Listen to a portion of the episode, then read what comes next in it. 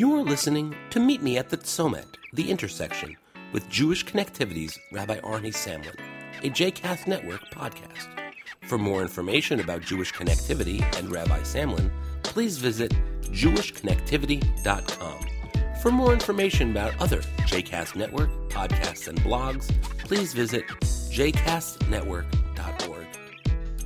Shalom, this is Rabbi Arnie Samlin welcoming you as we meet at the Tzomet, the intersection between everyday life challenges and some of the Jewish values and texts that help us to meet those challenges here on JCast Network.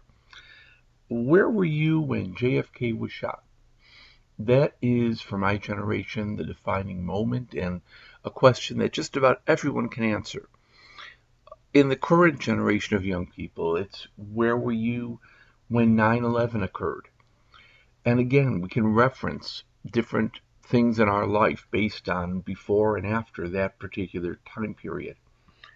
When I think about it in Jewish terms, I go back to a lecture I once heard from a brilliant professor who said, I bet everyone in this room can tell us the dates of the Holocaust, the dates of the Spanish Inquisition, the date when the temple was destroyed but I'll bet no one in here can tell us when the temples were actually built.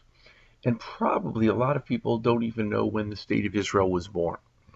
For some reason, we are more able to reference points in our life by negative things that have occurred than by the positive things. I'm going to challenge you in a way that I was challenged by this particular professor, which is to start referencing things by the good things that have happened. Now, most of us know, obviously, our birth dates. If we're married, we know the date, the year in which we were married. But what about other things?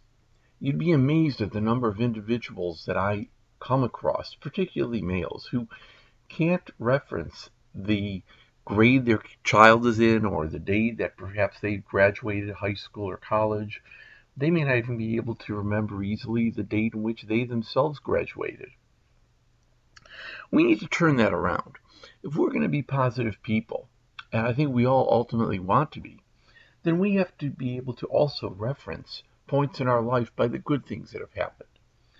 I'm going to suggest that what you do is take a few moments. If you're heavily into your Jewish identity, maybe look up some dates when the good things in Jewish history have happened and begin putting those to memory and keeping those conscious whether you are or aren't, it's also a good idea to just look at things that have happened in your own life and try to find ways of remembering those positive things and maybe mem- memorizing them for positive things in the same way that, for example, we observe the yahrzeit, the anniversary of the death of a parent or of a loved one.